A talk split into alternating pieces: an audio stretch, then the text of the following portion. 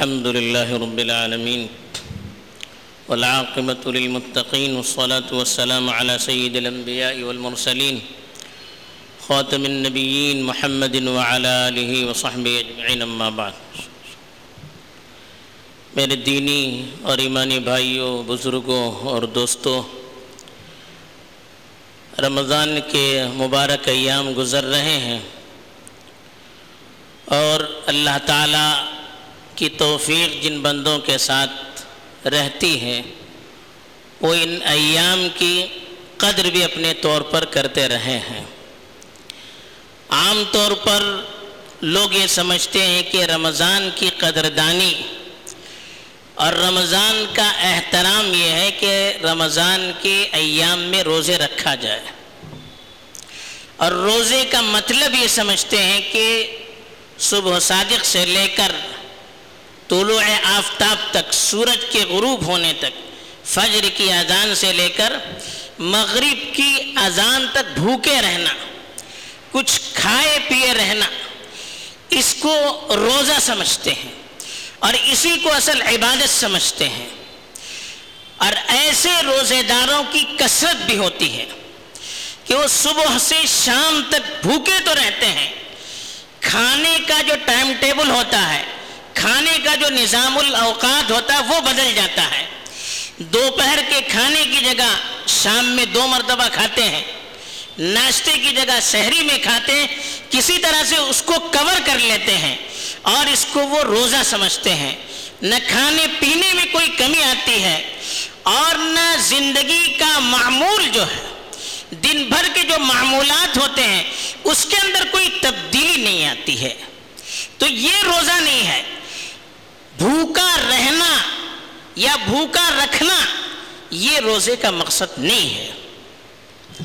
حدیث میں اللہ کے رسول صلی اللہ علیہ وسلم نے ارشاد فرمایا کہ من لم يدع قول الزور والعمل به فليس لله ان يدع طعامه وشرابه او كما قال صلی اللہ علیہ وسلم۔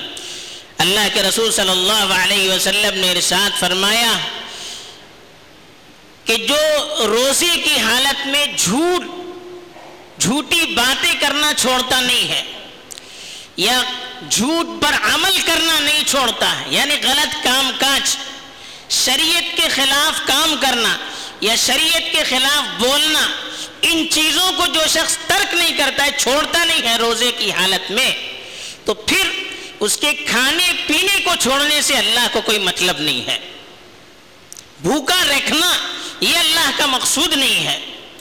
رب صائم حظه من الصيام الجوع والعطش، ایک روایت میں فرمایا گیا کہ بہت سارے روزے دار تو ایسے ہوتے ہیں کہ ان کے روزے میں سوائے بھوک اور پیاس کے اور کچھ ہوتا ہی نہیں ہے۔ صرف صبح سے شام تک بھوکا رہ کر اپنے آپ کو تکلیف دینے کے علاوہ اور کچھ کرتے نہیں ہیں۔ یہ کون ہوتے ہیں؟ جو روزہ تو رکھتے ہیں لیکن روزے کے سے اعمال نہیں کرتے ہیں۔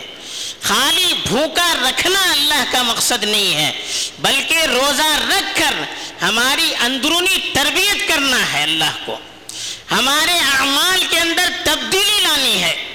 آج افسوس ہوتا ہے کہ روزہ رکھ کر ہمارے معمولات بدلتے نہیں ہیں۔ نوجوان ہے، کھیل کود کے اوقات بدلتے نہیں ہیں، گھنٹوں موبائل پر ادھر ادھر کی چیزیں، فحش چیزیں، بے حیائی کی چیزیں دیکھتے رہتے ہیں، گھنٹوں موبائل پر گیم کھیلتے رہتے ہیں، کارٹونز دیکھتے رہتے ہیں، ادھر ادھر کی چیزوں میں اپنا وقت ضائع کر دیتے ہیں۔ اور پوچھے تو یہ کہتے ہیں کہ بھائی روزے تو روزے سے ہوں، وقت تو گزارنا ہے مجھے۔ کتنے لوگ ہیں روزے کی حالت میں مجلس لگائے ہوئے بیٹھتے ہیں اور ادھر ادھر کی باتیں، فضول کی باتیں کرتے ہیں، غیبت ہوتی ہے، گالی گلوچ ہوتا ہے، لیکن روزے سے ہیں کوئی تبدیلی نہیں آ رہا ہے۔ روزے کے اندر اتنی طاقت نہیں ہے کہ وہ روزہ ان کاموں سے اس کو روک سکے۔ کتنے تاجر ہیں جو تجارت کرتے ہیں، رمضان سے پہلے کی جو حالت تھی، جھوٹ بولنا، دھوکہ دینا، بے ایمانی کرنا، سود لینا، یہ جو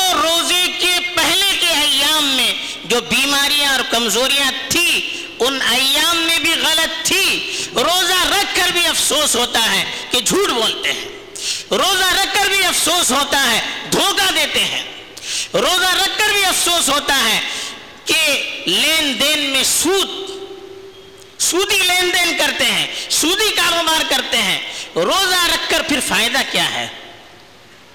کتنے لوگ ہیں روزے سے ہیں لیکن ان کی وراثت تقسیم نہیں ہو رہی ہے, دوسروں کا مال دبائے بیٹھے ہیں, کاروبار کے نام سے پیسے دبائے ہوئے ہیں لیکن دینے کی توفیق نہیں ہے. روزے سے ہیں, تہجد پڑھتے ہیں, نفلیں پڑھتے ہیں, ذکر و اذکار کرتے ہیں لیکن ان چیزوں کے اندر تبدیلی نہیں ہے تو پھر فائدہ کیا ہے؟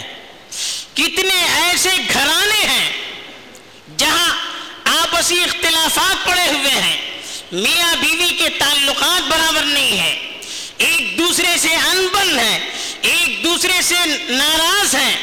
روزہ رکھ کر عبادتیں ہو رہی ہیں لیکن ایک دوسرے کو منانے کی کوشش نہیں ہو رہی ہے, سامنے والے کو خوش کرنے کی کوشش نہیں ہو رہی ہے. بیوی شوہر سے ناراض, شوہر بیوی سے ناراض, بچے والدین سے ناراض. کہاں سے روزے کا ثواب ملے گا؟ کہاں سے زندگی کے اندر تبدیلیاں آئے گی؟ خالی بھوکا رکھنا یا خالی تلاوت کرنا یہ اصل مقصود نہیں ہے. ان کے ذریعے سے ایسی طاقت ہمارے اندر اللہ تعالیٰ پیدا کرنا چاہتے ہیں جن سے بیماریاں دور ہو جائیں, آپس میں انبن رہے گی, شوہر بیوی سے ناراض رہے گا, عبادتیں کہاں قبول ہوگی, بچوں سے والدین ناراض رہیں گے, عبادتیں کہاں قبول ہوگی. اس کی فکر کرنے کی ضرورت ہے.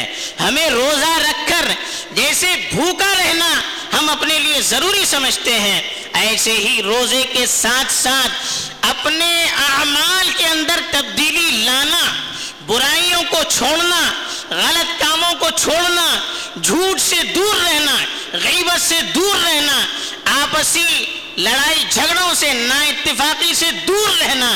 اس کو جب تک ہم اپنے لیے ضروری نہیں سمجھیں گے تب تک ہمارے روزے کا کوئی فائدہ نہیں پیدا ہوگا, ہمارے روزے سے کوئی تبدیلی ہمارے اندر نہیں آ سکتی. ورنہ رمضان سے پہلے کے جو اعمال ہیں وہی اعمال اس میں رہیں گے, سوائے بھوکا رہنے کے اور کوئی فائدہ حاصل ہونے والا نہیں ہے. آج اس کی ضرورت ہے. روزے کے ساتھ ساتھ بھوکا رہنے کے ساتھ ساتھ اپنے اعمال کا جائزہ لینے کی ضرورت ہے, اپنے کاروبار کا جائزہ لینے کی ضرورت ہے, حرام چیز سے اپنے آپ کو بچانے کی ضرورت ہے. اپنے گھروں کے اندر, آس اڑوس پڑوس میں, رشتہ داروں میں محبت اور ایک جٹ اتحاد کے پیدا کرنے کی ضرورت ہے.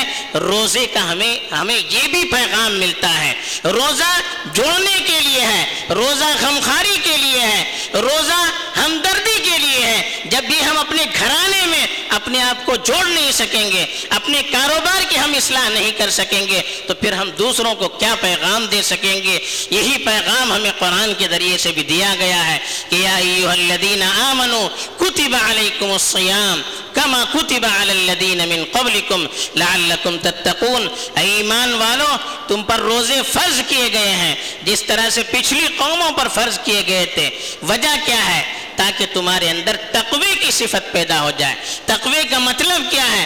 اللہ کا خوف اتنا دل کے اندر آئے کہ آدمی اللہ کی ناراضگی سے اپنے آپ کو بچا سکے, اللہ کی نافرمانی سے بچا سکے اور اللہ کی اطاعت پر اپنے آپ کو جمائے رکھ سکے. یہ صفت ہمارے اندر پیدا کرنی اللہ کو مقصود ہے. اس کے لیے ہمیں کوشش کرنی ہے اور دن بھر ایسے اعمال میں ہم کو مشغول رکھنا ہے جو اعمال ہمیں برائیوں سے دور رکھ سکیں. اگر دن بھر اچھے اعمال میں ہم مشغول رہیں گے پھر برائیوں کی طرف طبیعت آمادہ نہیں ہوگی. اللہ تعالی ہمیں روزہ رکھ کر قدردانی کی توفیق دے اور روزوں کے ذریعے سے اپنی اصلاح کرنے کی توفیق دے. آمین. وآخر دعوانا الحمد للہ رب العالمین.